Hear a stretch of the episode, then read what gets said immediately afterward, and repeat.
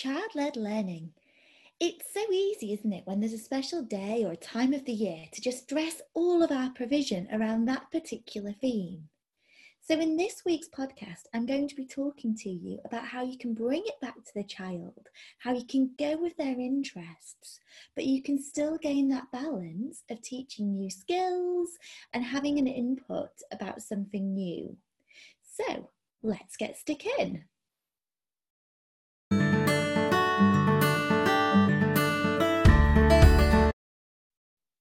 Hi there. So, my name's Kimberly, and I'm founder of Hygge in the Early Years, which is all about supporting you as an early educator to be the very best version of yourself.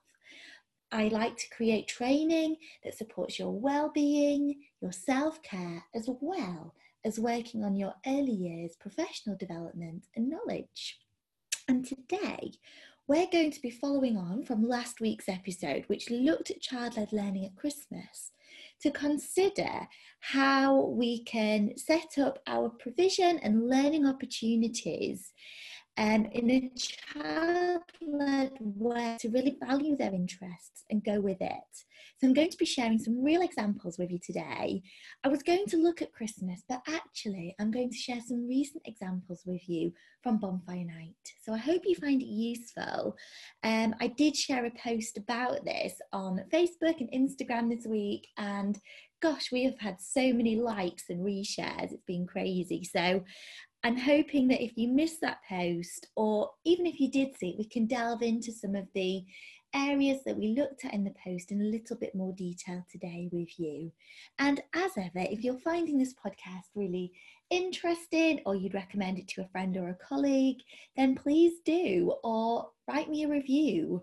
I had a look at our stats um, earlier this week on how many people are listening to this podcast, and there are so many of you. Gosh, I can't believe it. Um, but I've only got 11 reviews over on iTunes.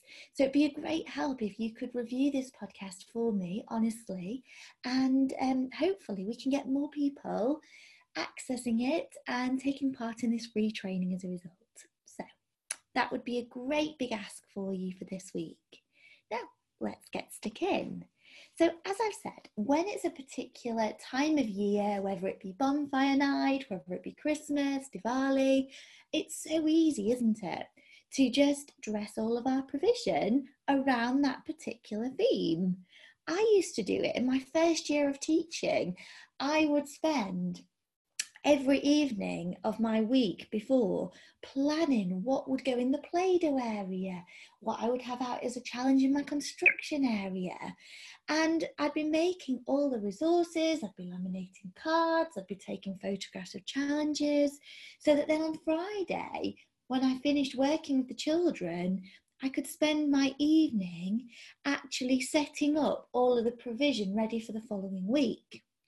Now, when this happens and we put things in there like i don't know a firework themed play-doh mat or you know adding red and yellow cellophane and kitchen roll tubes to junk modeling table or putting black sugar paper up on the art easel to explore luminous paint colors we are making every area of our provision dressed so that the children are encouraged to use it in a particular way and when we're taking this approach to learning each week, it's meant that we are restricting the creativity, we're putting a lid on the way we're expecting the children to learn and think.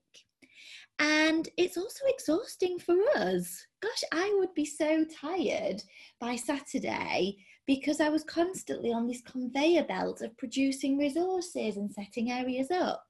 And then Monday would come, and I would feel so disheartened when I'd set an area up for the children to learn in, and they just didn't use it or work with it in the way I had planned. And so, what, what I began to feel and think as an educator was that I was restricting the children's creativity, their problem solving, and leaving very little room for their child interest to be represented.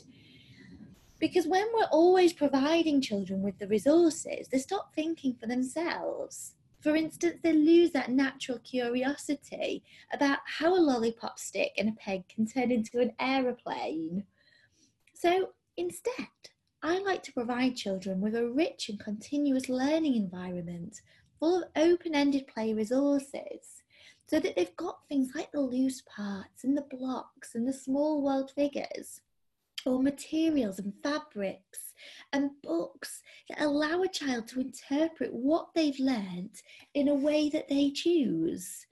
So, for instance, if they are learning about bonfire night, I, as an educator, realise that I need to do an input. I need to give children this knowledge and this support. So I'll start the day with a hook to spark their interest. And then when the children go off into their continuous provision, I'm not going to direct them to all do an activity or pull them away from their play to come and sit at a table with me to do a rocket. Instead, the children have the familiar resources in the provision and they can decide how they want to explore and work with these themselves. So it might be that they decide, do you know what? I went to see the fireworks last night and I'm going to go and work in the paint this morning and be curious about how I can make the shape of the fireworks on my paper. It might be that there's another child that's curious about making a representation of a bonfire over in the malleable area and they know that there's loose parts always available in this area things like pipe cleaners and matchsticks and beads that they can use to create their bonfire but the other children that are working in the play-doh area are not all making that same bonfire. There might be another child that's making a birthday cake because that's what grabs them, or another child that's making a pizza. They don't all have to be doing the same thing, but we've set up our learning environment in such a rich and resourceful way that the children are familiar with those everyday opportunities. It allows them to think and plan their learning and be independent with that. They know that they've got choice. And so then what we see is that our careful interactions during this time when children are learning in the continuous provision can support and move the learning on. And that's what's just so wonderful about child led learning. It means that when we stop and we look around our provision, yes, some children will have been fascinated in the input that you gave them and will have responded to that in their play, but not everybody's doing it. And we can use our interactions to teach in a way that motivates and excites and gets high levels of engagement with that child and the interest that they've got. So there you go. That's how I work with my children to support continuous provision, to support child led learning.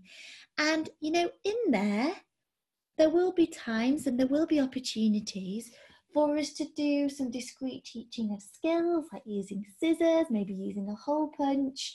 But on a day to day basis, this is how we support and teach for um, festivals, seasons, and child led learning. And when we do this, it's slowing learning down, it's not rushing through things, it's not having a conveyor belt approach. We're slowing it down and making it relevant. And that's when the magic in early childhood education happens. So, thank you so much for listening to today's podcast. Again, I'm just going to send you a little gentle reminder to share it with colleagues. Send me a direct message if you've listened and you've given something a try. And write me a review, an honest review. I'd love to know what you think. Okay, guys. Well, it's a rainy, cold November day here in Leeds, and I'm about to go grab a cup of hot chocolate and work on our winter Hygge in the Early Years magazine, which is going to be jam packed um, full of wonderful case studies of settings and childminders that I've worked with over the last year, as well as some lovely seasonal ideas that you can bring into your home and your teaching. Okay, well, have a lovely weekend and I will speak to you next week. Bye.